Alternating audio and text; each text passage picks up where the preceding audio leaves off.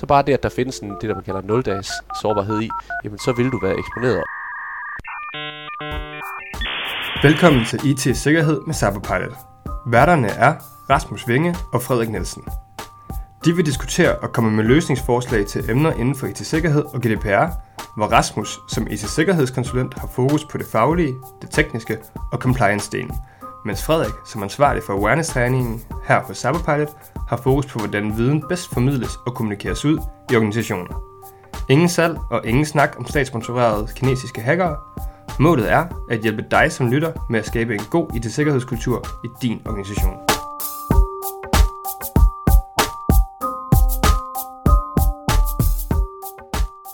Hej Frederik. Hej Rasmus. Velkommen til studiet igen. Ja, tak. I lige måde, nu har jeg været ude et par gange. Du har været fraværende, hvor vi har inviteret nogle andre ind, men det er jo godt at have dig tilbage. Ja. Det jeg tænkte, at vi skulle snakke om i dag, det er hele det her begreb, sådan noget sikker surfing. Ja. Eller lige meget usikker surfing. For hvornår er det man som bruger ligesom kommer i noget unåde her, uføre, når man surfer på nettet? Ja, fordi man kan sige, det at browse rundt på nettet, det er jo sådan en ting, som stort set alle gør. Det er lige så almindeligt som det at have en e-mailkonto eller et eller andet. Så det er i hvert fald en sikkerhedsrisiko, som næsten alle medarbejdere påtager sig på et eller andet tidspunkt. Ja, og som jo altså, man nærmest er umuligt, og du kan ikke forhindre, at folk de kommer til at sidde og browse rundt, fordi vi skal søge informationer. Det er en del af arbejdet. Ja. Men grund til det her var lidt interessant at tage fat i, det var jo, at vi, når vi også har snakket om det her, jamen der er mange sådan nogle myter omkring, hvornår man er sikker og hvornår man er usikker. Ja. Og der er måske stadigvæk et stor grad af ubevidsthed blandt brugere især omkring, hvad er det for nogle situationer, hvor man hvor der er en risiko, når man bevæger sig på internettet. Ja, og det kommer vi lidt ind på. Jeg prøver at pege på de der sådan, de grundlæggende ting, men vi sådan, tænkte også på, at det kunne måske være smart lige at starte med sådan at se, jamen, hvad er det egentlig, der gør, at det er svært at navigere i og overhovedet være bevidst om de her risici. Ja. Og der kan man jo sådan lidt, nogle gange så kan det hjælpe at lave sådan en analogi til den fysiske verden. Og man kan jo prøve at se det som at gå ud på internettet, som det at være turist i et fremmed land. Det kunne være, hvis man nu sammenligner det at sætte sig ned og prøve at lave en Google-søgning, så får du en hel masse hits, men det er jo i princippet ligesom at være fløjet til Marokko og have mulighed for at gå ind på en hel masse steder, hvor man ikke ved, hvad det er, der gemmer sig inde bagved. Og det kan jo også være fint nok. Det er jo både spændende at tage til Marokko og alt muligt. Der er masser af opdage, og der er gode grunde til at gøre det. Men modsat i den fysiske verden, så kan man sige, hvis du går ind på en snusket beværtning i Marokko, så får du straks en fysisk fornemmelse af, der er et eller andet galt herinde, der er nogle signaler til mig, som jeg skal være opmærksom på. Det er måske ikke lige herinde, jeg skal vifte med dollarsedlerne eller et eller andet. Ja. Mens at når man er i den digitale udgave af det, så føles det meget mere trygt at sidde bag en skærm. Så ens, hvad kan man sige, forsvar, ens frygtmæssige forsvar bliver slet ikke aktiveret, og man har tendens til at overse en hel masse forskellige faresignaler, og måske gøre nogle ting, som man bagefter tænker, hvad tænker jeg dog på? Altså, kunne jo ikke have tillid til det her sted, den her hjemmeside. Præcis, og der synes jeg, den her analogi er rigtig fin, fordi vi tænker jo mange gange ikke omkring det her med, hvordan den digitale og den virkelige verden jo i princippet er smeltet fuldstændig sammen, og vi gør mange af de samme ting, og der er nogle ting, som vi, som du siger, man bare ikke vil gøre som turist, fordi det har vi lært altid. Du står ikke og vifter med dollarsedlerne. Nej. Når du er ude at rejse nogle steder, hvor du føler udtrykt, men hvorfor gør vi det så på nettet? Ja, og det handler jo bare på grund om, at vi er mennesker, og den almindelige frygt-ting, der bliver ikke aktiveret i samme måde, når der ikke er en konkret fysisk fare. Præcis. Men det, jeg tænkte, der så kunne være lidt sjovt at prøve at kigge på, det er så, hvordan kan man blive ramt, når man sidder her og bare surfer rundt på nettet? Ja. Og der tænkte jeg jo, den første, som var oplagt at tage udgangspunkt i, det er jo det her med, at når vi surfer på nettet, så bruger vi en browser. Ja.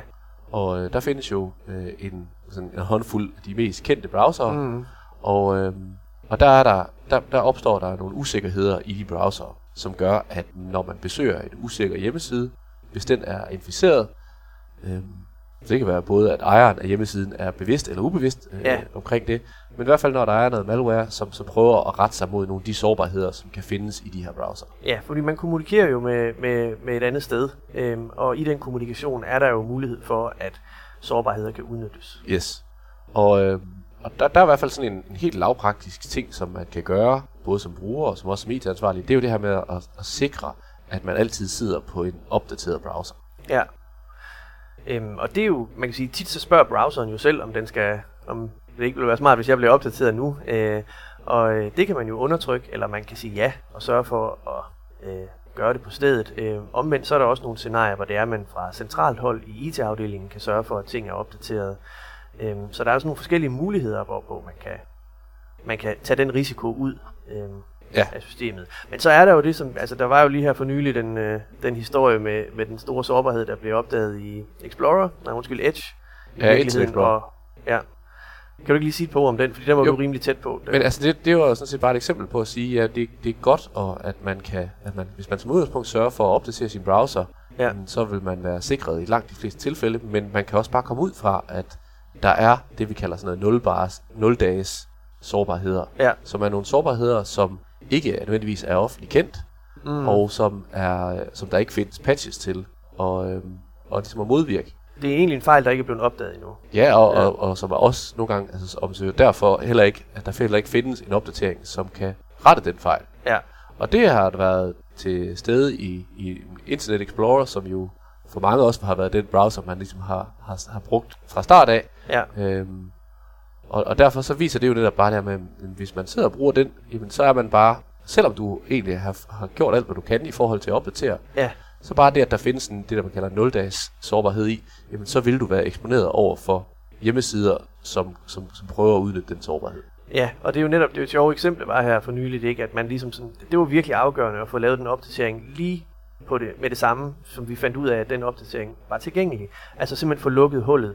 Men pointen er jo, at vi har surfet i årevis med det hul, og vi vidste det bare ikke. Ja. Men nu er vi glade, fordi det er lukket, men vi vidste ikke, det var der. Og lurer mig, om der ikke allerede nu eksisterer masser af lignende huller, ikke? Så og det gør der jo, og jeg tror faktisk, den sårbarhed, som vi jo der kom en patch ud på, det er faktisk en helt anden end den, som vi snakker om lige her helt konkret med Internet Explorer, så i skrivende stund, eller hvad man skal sige, lige nu, der er det faktisk ikke meget bekendt, at der findes en sårbarhed, eller der findes en opdatering til lige præcis den her sårbarhed i Internet Explorer. Nej.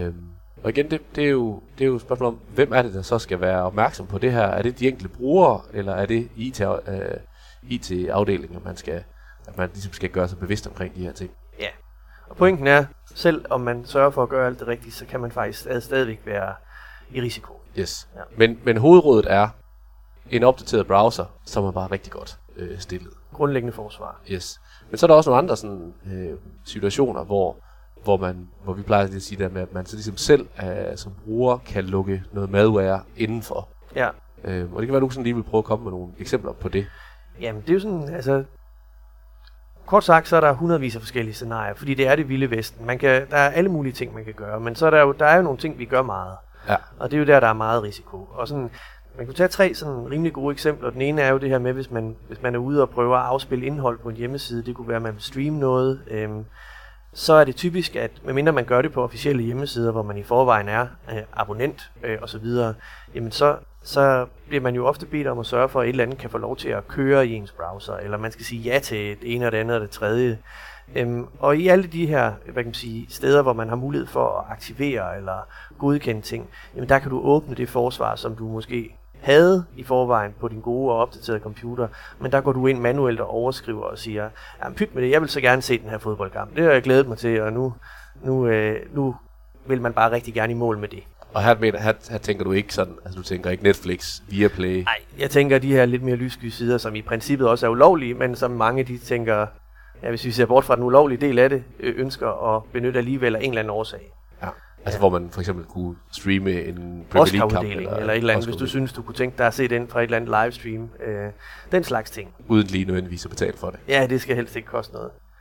Så det er i hvert fald et godt eksempel det der med at man befinder sig måske på nogle lidt lyssky sider, hvor man jo tænker det her det er gratis, det er sådan, der er lidt eller andet, det er lidt for godt til at være sandagtigt. Ja, men vi har jo sådan en stor modvilje mod at betale for tingene, og nu er det heller ikke i sig selv nogen garanti, bare fordi man betaler for noget, at man ikke kan blive ramt af noget. Men kort sagt så jo mere gratis, jo værre. Ja, det kan der i hvert fald være en risiko for. Ja, og så er der sådan et andet godt eksempel, som er det her med, at vil sige, de fleste mennesker udveksler jo de her Office-filer med hinanden i en eller anden sammenhæng. Man kan selvfølgelig også bruge andre typer af filer, men de er jo trods alt det mest benyttede. Ja. Og vi har vel alle sammen prøvet sådan at åbne en Office-fil, som vi har hentet fra internettet eller fået tilsendt på mail, og så er det, den bliver i hvert fald som udgangspunkt vist, åbnet i beskyttet visning. Og den beskyttede visning, den sikrer jo ikke mod, at der er et eller andet stødende indhold, som vi ikke skal se, eller at vi ikke må redigere i en eller anden originaltekst, eller et eller andet. Det beskytter den også, men det er ikke derfor, den er der. Den er der for at sikre for, at der ikke er nogen små indlagte programmer, altså makroer, som får lov til at afspille, hvad kan man sige, altså som man giver kodestykker, eller alle mulige andre former for hvad man siger, funktioner lov til at afspille i den her fil. Ja. Så at sige sådan lidt en skjult risiko i filen. Ja. Og det tænker mange ikke over. De tænker, jamen, man skal jo bare klikke det der af, så man kan komme i gang med at se, hvad der står. Men i virkeligheden så siger du, nå, jeg har tillid til den her afsender, og så vær så artig og bare afspille alt, hvad der skulle være i den her fil. Og der kan altså være malware i. Ja, det er jo klassisk, det her med især den her, men når altså man phishing-mail, som man henter et vedhæftet dokument, og så er der en makro, der skal afspilles. Og det kan, på samme måde, så kan det jo også, jamen det behøver ikke komme fra en phishing-mail, det kan jo komme fra en eller anden hjemmeside, hvor man så downloader det her dokument fra. Det kunne netop være, at du har hentet en eller anden Excel-ark med fodboldresultater fra en eller anden liga, du kunne tænke dig at se lidt nærmere på, Præcis. Og det kunne være propfuld af den slags. Præcis. Ja. Super gode eksempler. Du havde også en tredje. Jeg har en tredje, ja, og det er jo sådan, det er jo i virkeligheden lidt op af det her sådan phishing-koncept, nemlig at de her pop-up beskeder, som kommer. Hvis du kommer ind, vi har nok alle sammen prøvet at komme ind på en eller anden side, hvor der kommer en eller anden form for virus alert. Så tænker jeg, og det skal jo gerne, det kan finde på at ligne en Windows-boks, så godt den nu kan, eller den kan forsøge på forskellige måder at give indtryk af, nu har jeg faktisk lige scannet din computer og fundet ud af, at du har brug for min hjælp. Ja. Og det er så noget hjælp, man for eksempel kan ringe til, eller man kan klikke og installere et program. Og det er jo i virkeligheden bare en lang kæde af snyd og bedrag, som sigter mod, at du helt aktivt tillader nogle forbrydere at få adgang. Men det kan være svært at skelne. Altså jeg har siddet sammen med mange personer, som tænker, nej, nu har jeg virus, jeg må jo hellere skynde mig, virus er en dårlig ting at have. Men de kan simpelthen ikke skelne mellem, hvad er fra systemet selv, og hvad er en uautoriseret pop-up. Ja, og det kan man jo et eller andet sted godt forstå, fordi at de her pop-up beskeder, altså de er virkelig nogle gange ret snedigt lavet i den forstand, at de ligner jo virkelig de systemmeddelelser, som man kan få. Og jeg kan ærligt talt ikke altid forklare, hvorfor det er, at mine alarmklokker ringer, når deres ikke gør. Ja. Jeg kan godt se, hvad det er. Altså deres spørgsmål er egentlig reelt, men den ligner, det kunne jo være sådan en, der på alle måder ligner en Windows-boks. Men hvorfor ikke? Jamen det er fordi, det ligner en Windows 95-boks. Og de sidder, hvad? Altså det kan de jo slet ikke skelne, og jeg kan egentlig heller ikke, i det her tilfælde kunne jeg jo så godt forklare, hvad og sætte fingeren på det, men det er rigtig meget erfaringsbåret, og det er meget sådan, at man dreven IT-bruger, jamen så har man jo et eller andet på hjernebarken, der er helt små subtile ting, som kan være enormt svære at kommunikere og forklare videre og sige, det er det her, du skal være opmærksom på, sådan genkender du en snyder. Men det er jo, jeg tænker vel også, det er også noget af det, der kommer. Det kommer jo typisk netop, når man bevæger sig på nogle sider, som jo tillader, at der kommer den slags pop-up. Så hvis man holder sig i de pæne, holder sig til turisterne, holder sig til de pæne butikker, så får man nok færre. Det er lidt dyrere, men... Ja. Godt.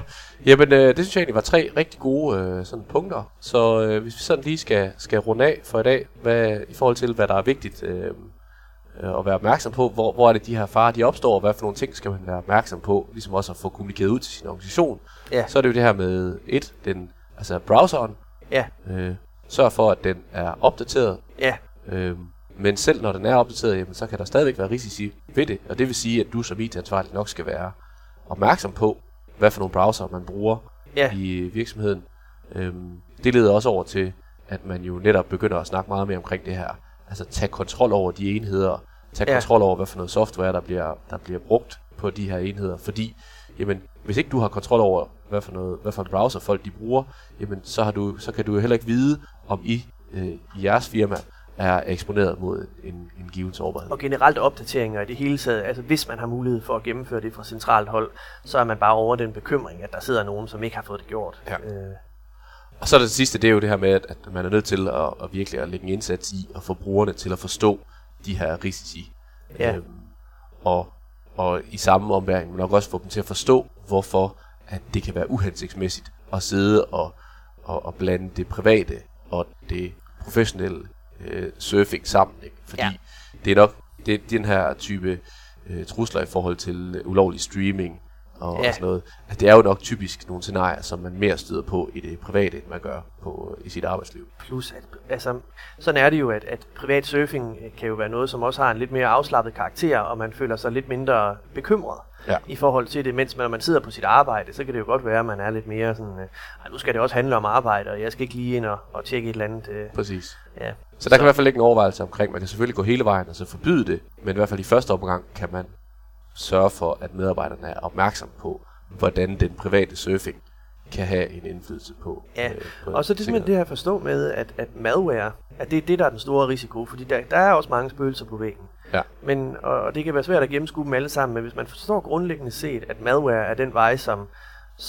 man kan sige, altså ens organisation kan blive skadet igennem, at en person surfer, jamen så er man også nået langt til at forstå, at det at åbne computerens forsvar, det er der, hvor det er, at du potentielt åbner døren for malware. Yes.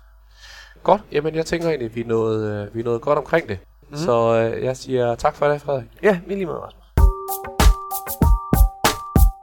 Tak fordi du lyttede med på podcasten. Husk at trykke abonner, hvis du gerne vil have besked, når næste afsnit er klar. Du kan også tilmelde dig vores nyhedsbrev på vores hjemmeside. Her vil vi løbende komme med opdateringer. Hvis du har kommentarer, input eller idéer til podcasten, så skriv til os på info@cyberpilot.dk.